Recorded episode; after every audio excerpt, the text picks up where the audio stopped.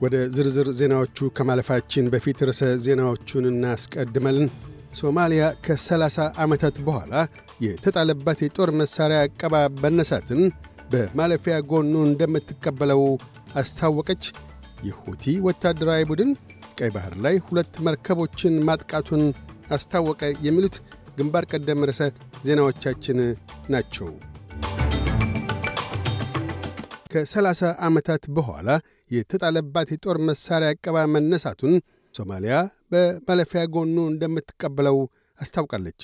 ሶማሊያ ላይ በ1992 የጦር መሣሪያ ዕቀባ በተባበሩት መንግሥታት የጸጥታው ምክር ቤት የተጣለው የዚያድ ባሬ መንግሥት ማክተምን ተከትሎ ከአገሪቱ የእርስ በርስ ጦርነት መዳረግ ጋር ተያይዞ ነው። የጦር መሣሪያ ዕቀባው መነሳት በአስራ አምስቱ የመንግሥታቱ ድርጅት ጸጥታ ምክር ቤት አባላት በሙሉ ድምፅ ይሁንታን አግኝቷል። የተመድ ጸጥታ ምክር ቤት ለሶማሊያ ጦር ኃይል በ2013 ማዕቀቡን በከፊል ያነሳ ሲሆን የአፍሪካ የሰላም አስከባሪ ኃይላት በመጪው ዓመት ዲሴምበር ሶማሊያን ለቀው ይወጣሉ። ማዕቀቡን ያነሳው የጸጥታው ምክር ቤት የሶማሊያ መንግሥት ወደ አገሩ የሚገቡትን የጦር መሣሪያዎች፣ ጥይቶችና ወታደራዊ ቁሳቁሶች ለብሔራዊ ጦር ኃይሉና ሕጋዊ ፍቃድ ላላቸው የግል ጸጥታ አስከባሪ ኩባንያዎች መጠቀሚያነት ከማዋል በስተቀር ለሽያጭ ከማዋል ከማስተላለፍ ወይም በሕጋዊ የደህንነት ተግባር ላይ ላልተሰማሩ ግለሰቦችና ተቋማት አሳልፎ መስጠት እንደማይችል አስጠንቅቋል።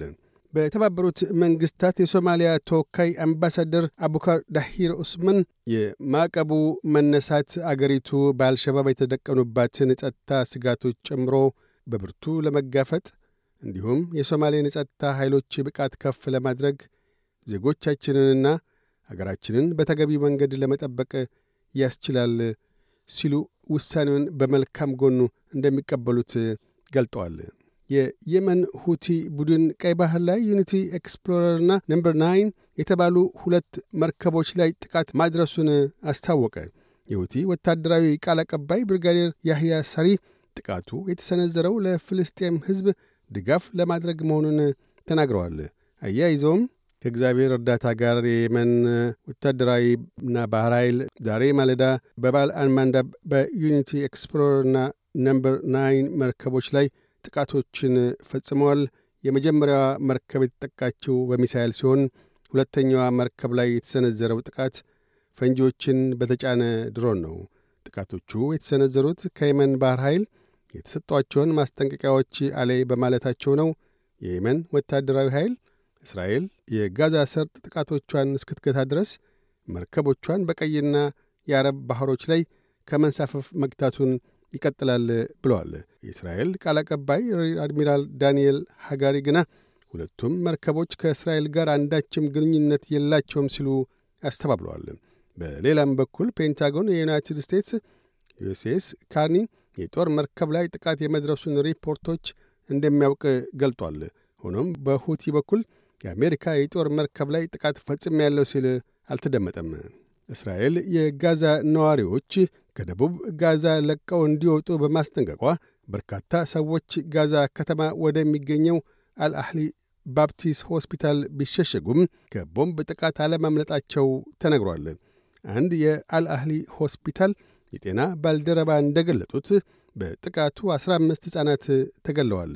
የሆስፒታሉ ዋና ኃላፊ ዶክተር ፋዴል ናሪም በእስራኤልና ሐማስ መካከል የተደረገው ጊዜያዊ ተኩስ አቁም እንደበቃ የቁስለኞች ቁጥር መናሩን ሲገልጡ በእውነቱ በዚህ ወቅት ቁስሎቹ ከተኩስ አቁሙ በፊት ከነበሩት በባሰ በጣሙን አዋኪ ናቸው። ቁስሎቹ ጣልቃ ገብነትና ቀዶ ሕክምናን ግድ የሚሉ ውስብስብና የተሰነጣጠቁ ናቸው። በተጨማሪም በርካታ ራሳቸውንና ሆዳቸው ላይ የቆሰሉ ቁስለኞችንም ተረክበናል።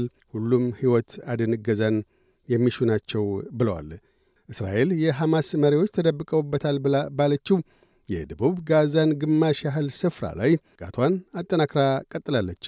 ይህ በእንዲህ እንዳለም የተባበሩት መንግሥታት የአየር ንብረት ለውጥ ጉባኤ በሚካሄድበት ዱባይ የጋዛ ተኩስ አቁም እንዲደረግ ሰላማዊ ሰልፍ ተካሂዷል። በተባበሩት አረብ ኤምሬት ነዋሪዎች ዘንድ እንዲህ ያለ የተቃውሞ ሰልፍ ማካሄድ የተለመደ እንዳልሆነ ሲገለጥ የእስራኤልና ሐማስ ጦርነት ከተቀሰቀሰ ወዲህም ፍልስጤማውያንን በመደገፍ የተቃውሞ ሰልፍ ሲካሄድ ይህ የመጀመሪያው ነው ተብሏል። በሰልፉም ወቅት ነፃ ፍልስጤም የሚሉ መፈክሮች ተደጋግመው ተደምጠዋል። የአውስትሬልያ መንግሥትና የፌዴራል ተቃዋሚ ቡድኑ ከኢሚግሬሽን እገታ ማዕከል በከፍተኛ ፍርድ ቤት የተለቀቁ ግለሰቦች አሸባሪዎች በድጋሚ በሚታገቱበት መልኩ ግብር ላይ የሚውል አንድ ድንጋጌ ለመቅረጽ ረቂቅ ንድፋቸውን አጠናቀዋል። የአገር ውስጥ ጉዳዮች ሚኒስትር ክሌር ኦኒል አዲሱ ድንጋጌ በቀድሞዎቹ 140 የኢሚግሬሽን እገታ ማዕከል ታጋቾች ላይ እንዲውል ይፈልጋሉ። በአዲሱ ድንጋጌ መሠረት ከእገታ ማዕከል የተለቀቁ ግለሰቦችን ዳግም ለእስር ለመዳረግ ፍርድ ቤት አሳማኝ ሆነው ካገኘው ወደ ዘብጥያ እንዲወርዱ ይደረጋል።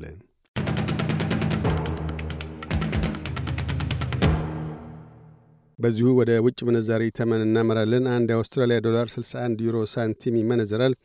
አንድ የአውስትራሊያ ዶላር 66 የአሜሪካ ሳንቲም ይሸረፋል። አንድ የአውስትራሊያ ዶላር 37 የኢትዮጵያ ብር ከ7 ሳንቲም ይዘረዘራል። ቀጥለን የነገውን የአውስትራሊያ ዋና ዋና ከተሞችና የአዲስ አበባን አየር ጠባይ ትንበያ እናሰማለን። ፐርስ በአብዛኛው ፀሐያማ ይሆናል። ዝቅተኛ 15፣ ከፍተኛ 28። አድላይድ በከፊል ደመናማ ይሆናል። ዝቅተኛ 19፣ ከፍተኛ 31። ሜልበርን ፀሐያማ ይሆናል። ዝቅተኛ 18፣ ከፍተኛ 29። ሆባርት በከፊል ደመናማ ይሆናል። ዝቅተኛ 14፣ ከፍተኛ 24። ካምብራ በአብዛኛው ፀሐያማ ይሆናል። ዝቅተኛ 11፣ ከፍተኛ 31። ሲድኒ ፀሐያማ ይሆናል። ዝቅተኛ 17፣ ከፍተኛ 27። ብሪስበን በከፊል ደመናማ ይሆናል። ዝቅተኛ 20፣ ከፍተኛ 30። ዳርዊን ያካፋል። ዝቅተኛ 27፣ ከፍተኛ 35። አዲስ አበባ በከፊል ደመናማ ይሆናል። ዝቅተኛ 10፣ ከፍተኛ 24። ዜናዎቹን ከማጠቃላችን በፊት ርዕሰ ዜናዎቹን ደግመን እናሰማለን። ሶማሊያ ከ30 ዓመታት በኋላ የተጣለባት የጦር መሣሪያ ዕቀባ መነሳትን በማለፊያ ጎኑ እንደምትቀበለው አስታወቀች። የሁቲ ወታደራዊ ቡድን ቀይ ባህር ላይ ሁለት መርከቦችን ማጥቃቱን አስታወቀ። የሚሉት ግንባር ቀደም ርዕሰ ዜናዎቻችን ናቸው። እያደመጡ የነበረው የ SBS አማርኛ ፕሮግራምን ነበር። የፕሮግራሙን ቀጥታ ስርጭት ሰኞና አርብ ምሽቶች ያድምጡ። እንዲሁም ድረገጻችንን በመጎብኘት On Demand እና በ SBS mobile app ማድመጥ ይችላሉ። ድረገጻችንን SBS dot com dot au Amharic ን ይጎብኙ።